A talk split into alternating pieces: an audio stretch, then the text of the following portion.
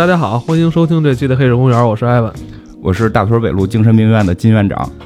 哇，今天啊，咱们回归电影的话题，科幻电影的话题。咱们上期讲完这个人工智能，人工智能阿尔法狗与李世石的这个围棋大战之后，很多听众很感兴趣，问咱们有没有有这种相关的电影？嗯的确有，而且在二三十年前就有了。嗯这部电影其实是根据美国的非常著名的科幻小说作家菲利普·迪克的，反正他我我也我也不记得他那小说叫什么名了，反正电影叫《银翼杀手》而且是在上世纪八十年代初，介于当时的这个电影工业发展吧，很多东西其实没有拍出来。其实小说写的很好看，电影出来之后还是非常受欢迎的对。咱今天就来聊聊这部电影，因为你要聊这科幻电影，你不聊《银翼杀手》，你翻不过去。呃对反正这期说到这期节目，我们一直不太敢做，因为哎，实在是对对像一像一座大山一样，我们都不敢去说怎么讨论人家这个愚。公移山嘛，愚公移山。对，反正咱们也是抱着学习的态度对对对向大师致敬吧。对对，说说的有不对的地方，大家谅解啊。这个，因为毕竟八二年的时候我刚一岁，我也 不是当时看的这个不是你不是七几年生人吗？八零后，八零后，就是《银翼杀手》这个事儿没法去跳过去的原因是，它现至今应该是所有的影评里边儿，就它是科幻排名第一，第一年年第一，跌不出前三，跌不出前三，对，让很多人都很多这种新的科幻迷啊、科幻影迷都匪夷所思。都匪夷所思，说第一不应该是异形吗？不应该是终结者吗？不是黑客帝国吗？这 不应该是黑客帝国吗？对，真的可能是年代的问题吧，因为确实像我们去接触科幻的时候，都已经开始是类似于《骇客帝国》这种这种水平了。我们回头再，因为《银翼杀手》也是我后来看的，也是说后来喜欢科幻了再去看的。那个其实确实对于本身影片能看下去就是一个挑战了。因为它拍的有点太老，而且拍摄手法其实也是用了八十年代的很多的拍摄手法，包括一个特别关键的问题是，八十年代拍的嘛，其实我觉得美国的审美七八十年代是跑偏了的，那个会儿的女的都特别难看，就这片儿里边的这个女主角也不漂亮，就所以就挺难让人观影观下去的。但是呢，这个故事确实是特别的经典，而而且而且是它应该算是就是比较深刻的在讨论人工智能这件事儿的一个。算是鼻祖吧，算是这么一个小说可能会更早一点，它讨论的深度会更深。而且它的时间出现非常早，在那个阶段，呃，它应该是在美国当时兴起的一个半导体革命，对。那时候是应该是家用电脑刚刚进入美国的一些家庭，可能那个阶段大家还没有想到说这个东西会对人产生什么影响，或对人产生什么威胁。对，他可能电脑进入家庭的时候，人们看待它，觉得它是一个家庭家用电器的这种这种角色。就 扫地机器人儿。对吧？就是你可能啊，我们家有电视，我们家有冰箱，哎，我们家还有一个电脑。我我我们家还有一个机器人儿，就这么说，是吧对，？一开始去认识到人工智能，那时候人工智能很很弱，只是一些科研单位啊，说科学家在讨论认识这个东西。其实我觉得说到这个片子，还是提一下这个片子的出处嘛。他是那个叫菲利普·迪克，是吧？作家作家。其实这个人，呃一会儿咱们再详细介绍他。但这个人真是一个神级人物。就我我也是看了无数他的作品改编的电影之后，我才听说过有这么一个人，还不像那个那个写《海底两万里》的那个凡尔纳，凡尔纳。凡尔纳，你是先听了这个凡尔纳，然后再去看他作品。这个真是看了凡尔纳在小时候，我一直以为他是跟什么牛顿那些人是一科学家呢。对他，你你一定是先听说这个人，然后你再去看他作品。但这个是看了无数他的电影，就经他改编的电影，你觉得心中的这个电影为什么这么好？最后你发现哟，都是这么一个人，而且这个人最厉害的地方是特别的老，就像刚才我们说的这个《银翼杀手》，片子是八二年的，你知道这小说是哪年的吗？啊，是哪年的呀？六八年的，就六十年代的小说。那会儿半导体革命根本没兴起呢，所以我们其实可以从这里边看到他提到的这个机器人也好，说复制人也好，不是一个就是有半导体的这种 AI，比如终结者那你皮扒下去里边是机器金属，这里边没有，这里边都是 DNA 工程，都是那个人造细胞，就他没有那会儿还没有这么一个说能通过电脑去计算出人类的这个人工智能的这么一个理念呢。但是他已经想到了，就是说人类未来肯定会会到这个领域，就是到这个人工智能领域，对。太超前了，这作家当时而且这个原名叫什么特别有意思。我看过那么多人工智能，其实没有任何一个人工智能讨论到这个话题。它这个它这个原名叫《机器人会梦到电子羊吗》？哦，对对对对对，我开始我我没我没敢说出来，因为我不不太记住，因为特特别怪，而且特别不容易记。是吧？实际这从名字你就可以看到，他讨论的这个人工智能已经到了一个新高度。他会不会做梦？我们平时聊人工智能还是什么统治世界呢？还是这个 对吧？就他讨论的是人工智能会不会做梦。但是片子里边没说做梦啊，但是这个理念你会发现，它它深度是很深的。我这两天我就做梦，我我那天我做梦我就梦见我媳妇跟我说他们开始杀人了。先介绍一下这片子的剧情吧，这个应该我我说实话，我估计现在可能因为我们看过了那么多大片了，你再回头去看这片，你不知道剧情，我估计二十分钟你就弃片了。因为真的跟我一块看的是个也是个九零后的小姑娘，也是特爱看科幻片，看了一半就结束了，就看不下去了。这 当时这个电影拍的时候。它很多场景是用的模型，对对对，这很费精力，这个成本是很高的。对，这批模型，说当时为什么？因为首先当时那个年代三维动画还没有真正成熟，它用这种实景，它是一个，当时它是一个微缩景观啊。你在电影里看到这些摩天大厦，这种很很那种很科幻、很摩登的这种这种景象，它都是在一个很小的一个沙盘上去做的，然后在这个沙盘这些模型上去打这种。真实的光源，对你去想到这是一个八十年代拍，而且有一些这种镜头，我觉得现在也不是说随随便便说一草台班子能做出来。这这这肯定的，这肯定是草台班子肯定做不了。咱们在现在看这部电影的时候，咱们就要先把自己年代的那个先回到八十年代。对，其实建议大家看一下，是因为好像是明年还是后年这个二要出。是吧？所以其实我挺希望这个片儿被翻拍或者说拍续集的，因为故事太好了。限于八十年代的技术，八十年代电影和造型这些东西被被局限住了。这故事讲的是什么呢？就实际上讲的说未来，哎，三年之后，因为他六几年写的嘛，他所以他定义是在一九年，应该是就是二零一九年，对他来讲很久远了，对咱们来讲三年之后，就是在这个时代，人类已经说外星都已经攻占了。然后地球一一一片破败嘛，然后他这个政府提出就是说，希望大家都去外太空生存，希望他去外太空生存。你如果你去外太空的话，会给你派几个复制人，就是这个做出来的人，就做出来的机，就我们管叫人造人吧，就人造人，用这个人造人跟你一块儿去外星，他们呢可以就是更好的智力，更好的这种体力，而且可以你不计他的生死去做很多危险的事儿，然后帮助人类去外星殖民。类似于佣人，哎，对对对对，佣人。但是这个故事并不是发生在外星的，而是发生在地球的。就是地球上还有一些，比如说体能不好的人类，没法去外星，他们就继续在地球生存。但是这些复制人能力太强，这些复制人能力太强，禁 把这帮老幼病残给打了。就对对对，就怕他们把老弱病残打，所以禁止他们在地球上，就就是非禁止非，就是如果你已经去外星了，你禁止非法再回来。非法就禁止他们再回来，所以呢，就是如果你回来，就会被认为是这个违法，然后呢，就要把他叫所谓的退休，其实就是杀死。然后呢，这个银翼杀手就是警局下边的一个组织，你雇佣了一帮这个就是专门杀这种人造人的，就是只要在地球上看到人造人就格杀勿论，就这么一故事。小说的定义是二零一九年是吧？咱们给。老作家拖后腿了，咱们现在没有发展到这个阶段，咱们现在只发展到阿尔法狗战胜李世石。你怎么确定？你怎么确定你没发展到呢？是不是？没准谁是呢？因为这个人你从外表几乎是看不出来，无法分辨他是是不是人类，所以他们建立了一套。现在看你就有点怪。你不是说陆主任最近找不到了吗？你想过为什么吗？就是对，真的，我在这节目里边。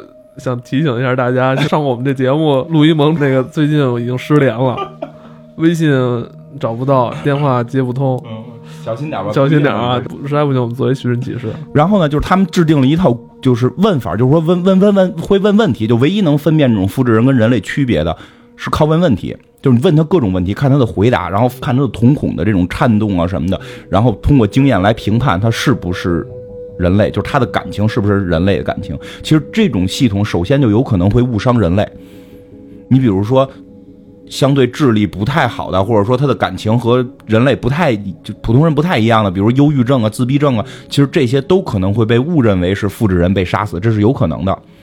然后这里边这个故事，这是一个前提的大的背景。其实电影里有一点不太好解决的是，这个背景它只是通过几行文字的描述，其实不太好展现。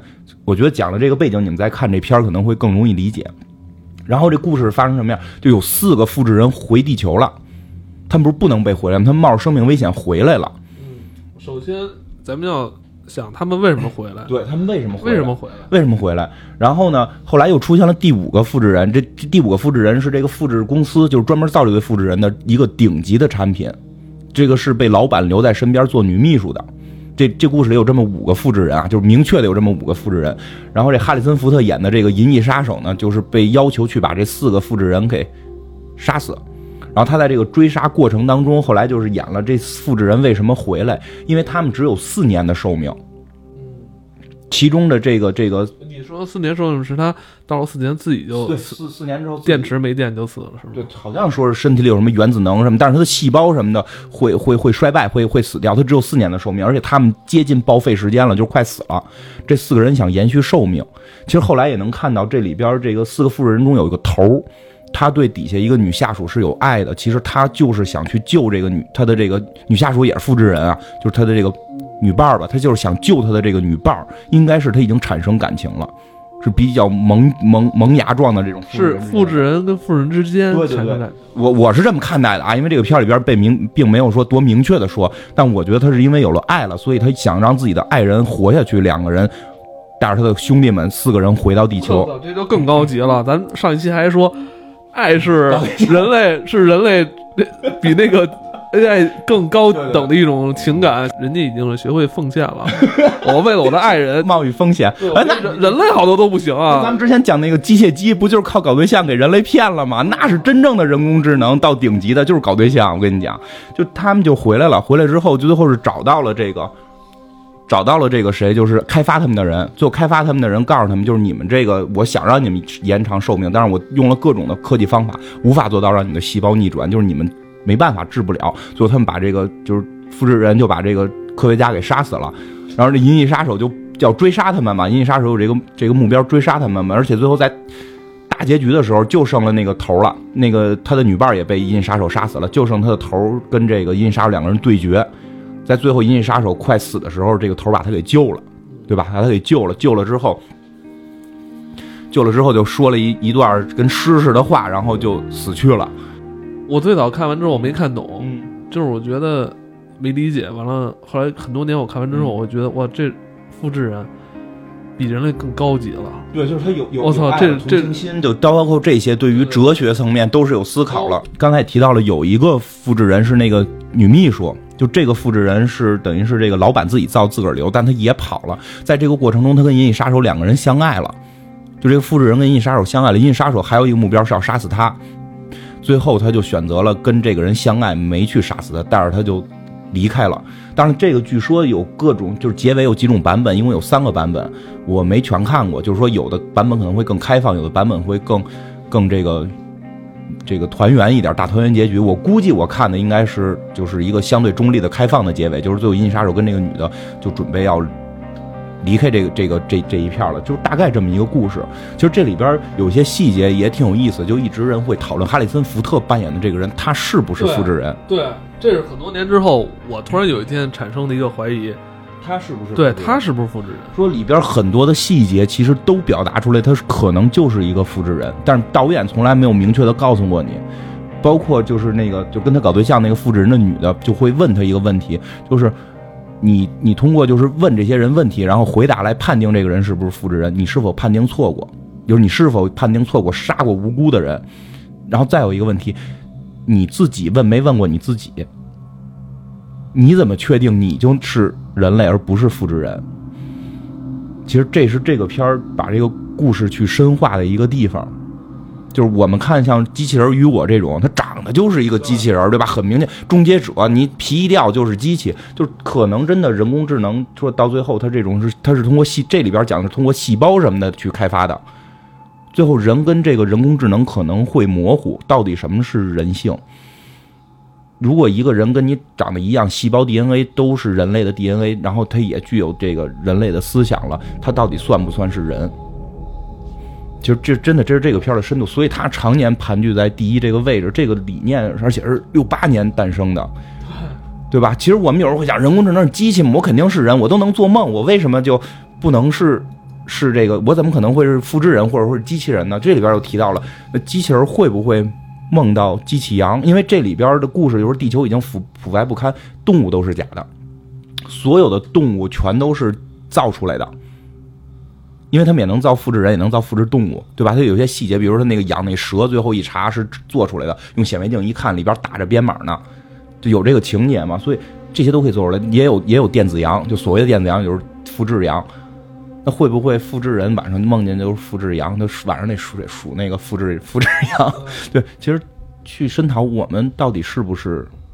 你你其实你再往深了想，想到什么有外星人？会不会其实我们都是外星人造的复制人？搁在这儿，让你以为自己你是一个人。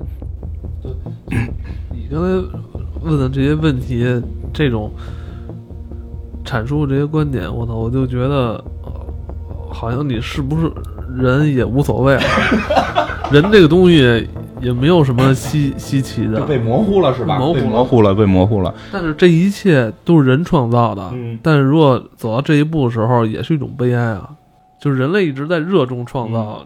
生命，嗯，扮演上帝，嗯，但当这个东西出现的时候，人类要要去灭亡它，就像《银翼杀手》似的。其实，对对对，其实是这样，就是其实这是人类骨子里的一个矛盾，就是骨子里的一个无法去抗争的矛盾。而且说白了，其实这是科幻倒到根儿的老祖宗上不能去跳跃的一个地方。为什么它是可以真真的就是这个时间段被评第一嘛？对吧？就是评这个科幻界第一的电影。包括这个故事也非常强，你知道就是科幻鼻祖第一部第一部被定义为科幻的故事吗？你你肯定看过啊，但是这个定义其实好多人是不知道的。就《弗兰肯斯坦》是被定义为第一部科幻片儿，就第一部是叫科幻片儿，第一部科幻小说。诞生很久。对《弗兰肯斯坦》这故事，其实我聊一下，这大因为好多人都不知道，这也是我小时候看那个叫叫什么来着那漫画。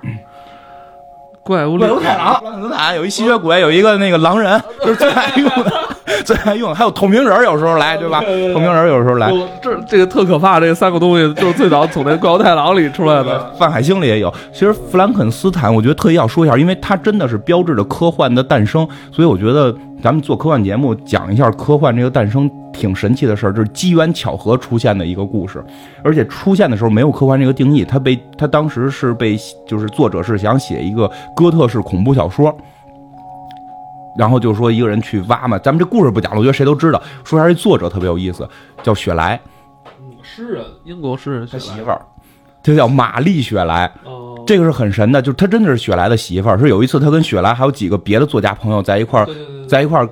这个喝茶，然后他们就说我们都是作家，我们都能写小说。那女马丽雪莱，我也作家，我也能写。说让咱们比赛，咱们做一比赛，咱们一年的时间看谁写能一能写一个最恐怖的小说。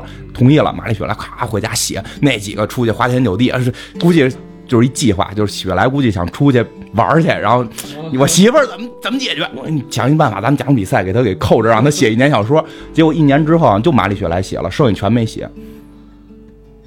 就是这个是挺，这个是挺有意思的。其实，科幻的诞生是一个女性诞生的这个故事，就是诞生的科幻，而且有点寓寓意，就是母亲在孕育的一个生命。对对，而且，对，就是这个斯普兰斯坦也是，就是人类想去扮演上帝的角色，创造了一个，创造了一个生命，对吧？那会儿也不能叫 AI 了，对吧？就是这种复制的人，然后他企图想有爱情，想被人类认可。跟《银翼杀手》是一脉相承，其实包括到后来所有讨论到 AI 或者讨论机器人的，全部都是弗兰肯斯坦这一系下来的。这个是一个科幻不太好就就没法跳过去的一个一个故事，这真的是一个很根源性的东西。刮痧看过吗？对吧？就是那个你你你你给自个儿家孩子刮痧，邻居拿望远镜看见了就打电话报警，对吧？虐待虐待，因为孩子不属于你，孩子是属于神上帝的国家的。孩子长大了，不管你叫爸爸，管你叫杰克，对吧？管你叫汤姆，对叫对吧？这个他生孩子是一个痛苦，是因为偷吃禁果什么的。所以你说你生孩子这件事儿，你觉得孩子是你生的？不是，是上帝让你生的。只但是人类又一直想扮演上帝，因为人类的欲望会膨胀嘛。他其实人类。现在就是想扮演上帝嘛，然后所以他要去造，去去造这种智能。其实就造 AI 智能这个这种故事满大街就是满大街都是，对吧？包括不包括超级英雄里咱们讲那个皮姆，就蚁人皮姆造奥创，对吧？那个就这种故事太多了。但是《银翼杀手》是讨讨论到了一个可能相对根源性的，因为我们我们看那个看这奥创纪元，没人讨论奥创会不会那个做梦这个这个话题，对吧？奥创会不会不啊？不过奥创还真搞对象，搞对象这个话题都有。奥创真搞对象，奥创就后来也孤独，非要非要造一个女机器人，然后给他那个给那个黄蜂黄蜂女逮来，然后要用黄蜂女的智这个大脑给转移到这个女机器人身上，也挺变态的。那黄蜂女她视为自己的母亲，然后让把 把自己母亲的记忆挪到这个。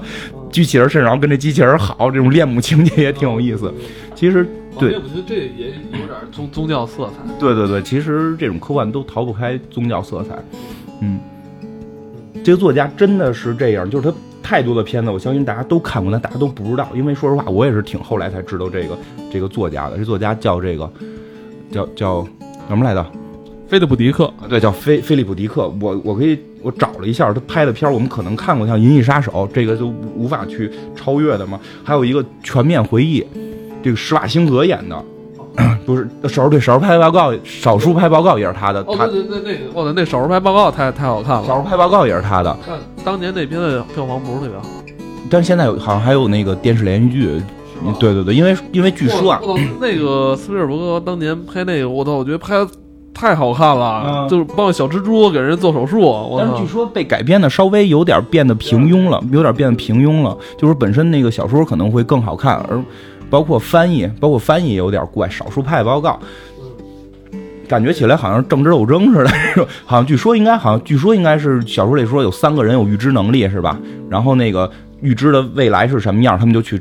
按着抓人，但是有的时候三个人预言的是不一样的。有人预言这个人是罪犯，有预言不是这罪犯。然后这三个人里边一定会有一个是就是是少数的，对吧？就就就等于是，就汤姆克鲁斯演那个人就被对被定义为他本身是警察，就被定义成可能是如果是两个人都认同的话，就不去管第三个人的那个想法。对，那第三个人就是那个少数，对吧？其实就大概这么一个故事，包括像那个记忆裂痕，本阿弗雷克演的。就是就是就是他他给他是一科学家，能给人做东西。然后那个大脑的那个做完之后，为了保密，给他那个记忆给移走。然后他做了几年之后，就是完成了这个这个事儿，完成了这个事儿。他去那个就是取钱去了嘛，该拿钱了。结果发现没有给他钱。然后他说自己签，就是当年他自己签了一个条款，说的自己不要这钱，然后要一个包，包里边打开是一堆莫名其妙的东西，什么钥匙什么的，各种各样的这些。让他感觉都无厘头的东西，对吧？然后实际上那个就是就这些东西就帮一直保护着他活命，对吧？就就这么一个 这么一个故事，其实也挺有意思。就是包括命运规划局这这个，其实这我特喜欢这个片儿。其实呃，很长一段时间，菲利普迪克这些作品被有一些人不被定义成科幻，是吗？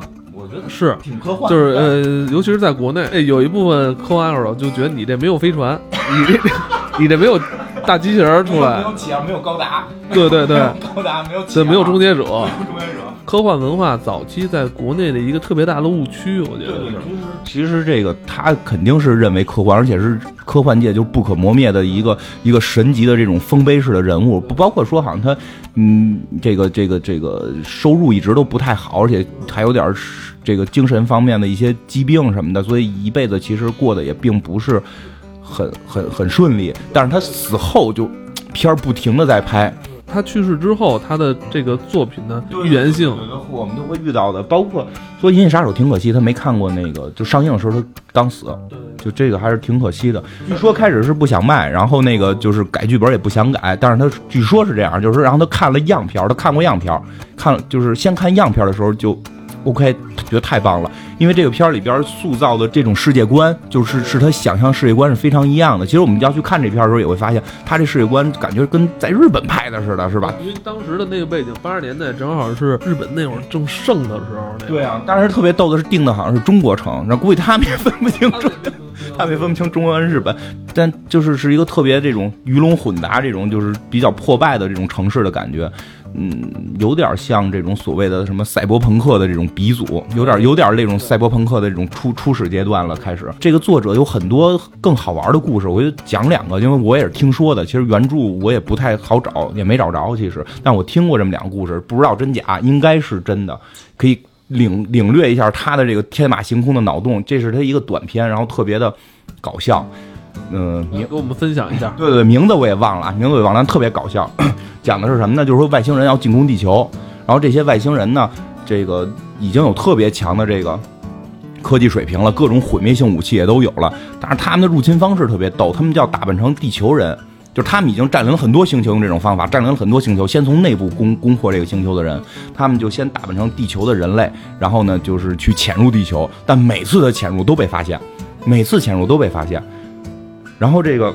最后呢，就是特别简单就可以被发现。最后就是有这么三个外星人被抓住了，在警察局里边，然后这警察们就在那抽着烟，就看这仨就可乐。然后这仨最后就忍不住了，因为他们会被销毁，就被杀死嘛，就问临死前能不能告诉我们，为什么每回你们一上来就把我们都给逮着？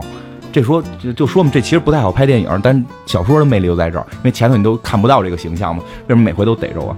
他说你你们知不知道，每回来你们都是一个形象。就是不管来多少人都长得是一模一样的，打扮成这个卖卖，开始打扮成水管工，后来打扮成卖保险的，然后打开书包里边还有各种那个啊，打扮成房地产商，要不然就是里边有那种房地产的宣传册。说你们都长一样，那都长一样，那至少第一个是怎么发现的？他说这都不重要，你你就是一般人都一一米七一米八嘛，他们可能就六十公分，就他们虽然打扮跟人类一模一样，但只有六十公分，呃，就然后就这不是就一下就能发现吗？然后那个 这帮外星人就特别不理解。身高这件事在地球这么重要吗？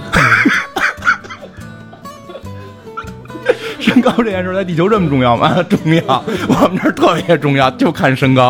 啊，他们就特别不理解。嗯，那那那这样吧，我们就就是反正我们要死了，能不能告诉我们怎么长个？我们想长个，就其实就是他们想知道这个消息，然后传回总部，这样他们就可以长个儿来打地球人了。长得跟地球人一边高，不就可以潜入了吗？怎么长个儿？这帮警察就逗他，就是抽烟能长个儿，就抽。你看我抽这个吗？我们为什么能长个儿？我们抽这个，这就是拿那种什么干了的菜叶子卷吧卷吧抽，长营养，我们能抽。然后他说：“那我能抽一口吗？”说：“你抽，你抽，你抽。”警察拿的这是开玩笑，你说开玩笑。他一抽真长了，长了六十公分，长了一米二了。警察就傻了，我这真真长个儿了，真长个了，一米二，还好一米二能发现，能发现，但得赶紧去上报这件事儿。在这个过程中，这三个人逃跑了。这仨人逃跑了，警察就混乱了嘛，全 满处逮他们、抓他们嘛，因为他们有特别强的这个这个武器嘛，赶紧逮他们。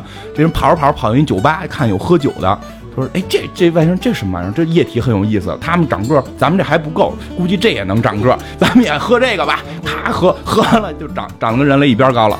这会儿呢，就喝的过程中好像也被警察抓住了，抓住之后，警察就傻了，这可怎么办呀？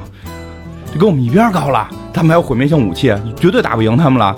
这会儿就是回到警局啊，这种这种安全地方，就这个就有特漂亮的女秘书就出来跟他们说：“咱们赶紧得躲起来。”警警长因为外星人已经掌握长高的这个技巧了，马上又要毁灭咱们了，咱们逃到地下这个防空洞里什么的。他说：“不行，我们得保护国家，我们得去逮这些人，就逮一圈都逮不着。”然后这个女秘书就就坐电梯就到这个防空洞里边了嘛，就逮一圈都找不着，怎么办？然后他们说：“咱们要不然再想一办法，让他们长个儿。”让他们长，你看一米八跟咱们一边高，他们长到两米六，对吧？长两米四，这咱们就能发现他们了，对吧？怎么让他们长个儿？咱们好好琢磨吧。正琢磨呢，看见咔，电梯门打开了，就那特漂亮的女秘书，衣衫不整的就走出来了。然后里边几个两米四几的外星人，然后这故事就结束了。听懂了吧？就是最后一个长个儿的方法。他脑洞特别大，就天马行空的这种想法。这种讽刺，其实其实这个小故事能看出来，这个人真的没法拍电影，对吧？你拍电影很多梗一下就上来就破掉了。他这拍完之后，这就这他妈成情景喜剧啊！这 这本来这就是一个喜剧，它的一个短片。其实真的，其实说实话，这也是我自己的问题。我看科幻的之前也聊过，就是我不像陆陆主任，真的是去买卫斯理的书看，我就是喜马拉雅上听的。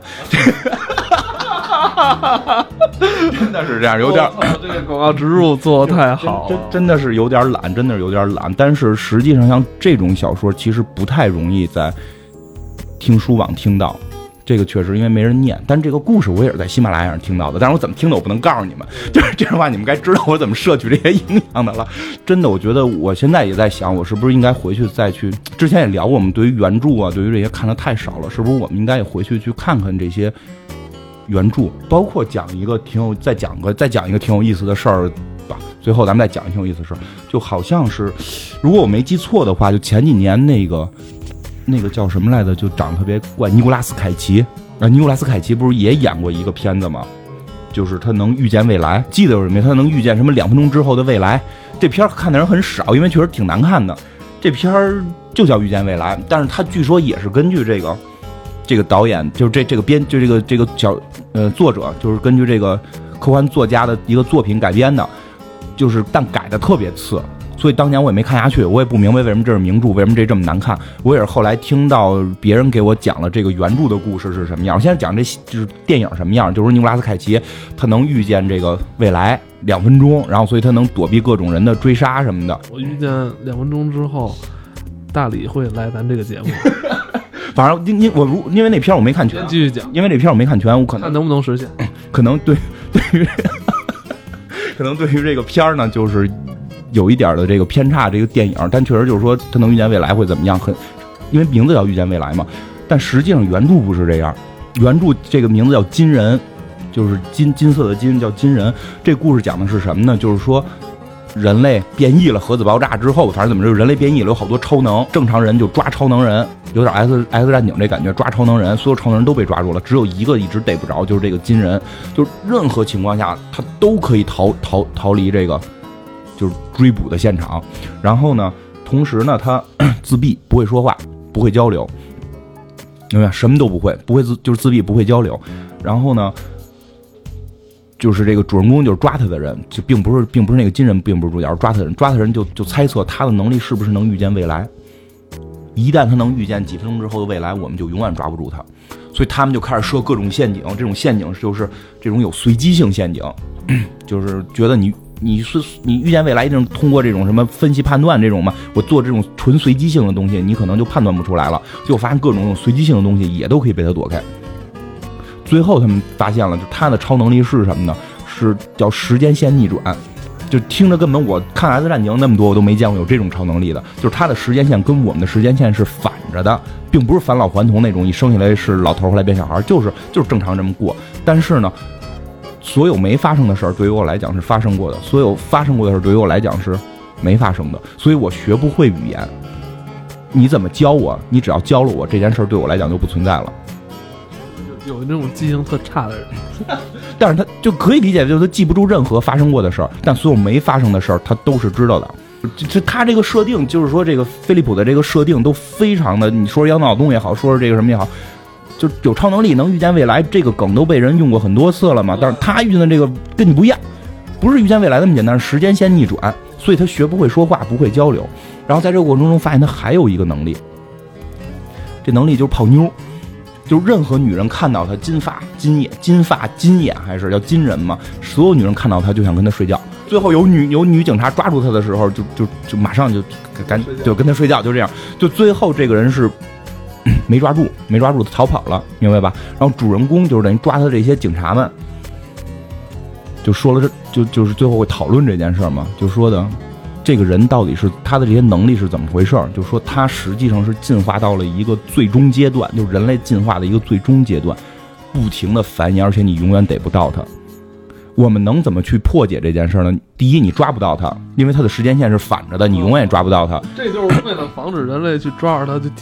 对，进化到，因为他要那个繁衍，要对他的时间线反着的，你怎么抓他都知道，时间线是反着的。然后其次，任何异性都要为他生孩子，就是第一我们抓不住他，第二我们也不能把所有的女女性人类全杀死，你明白吗？所以他生的孩子可能也是具有这种超能力的，这就是有一种我们就有一种新的物种的诞生了。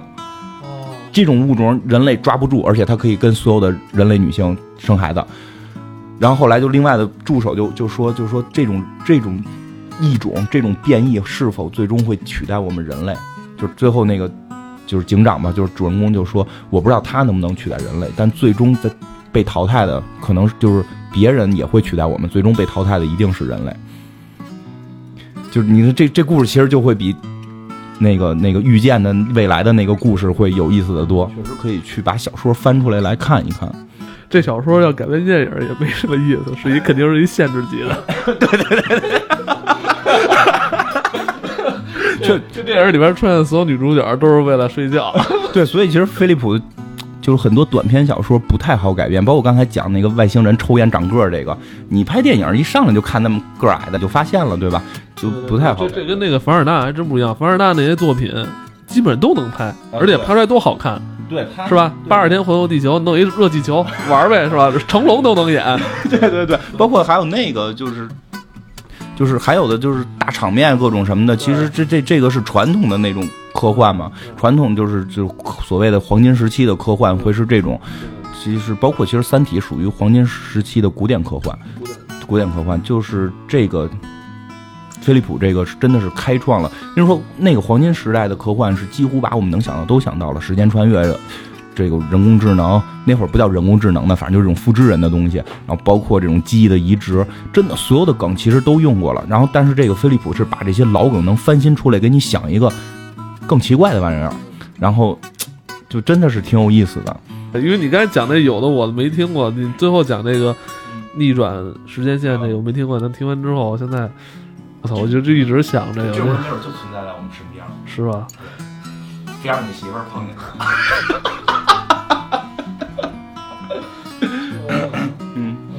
太可怕了。咱那咱这期先做到这儿，我先找我媳妇儿去。好吧，好吧，大家再见。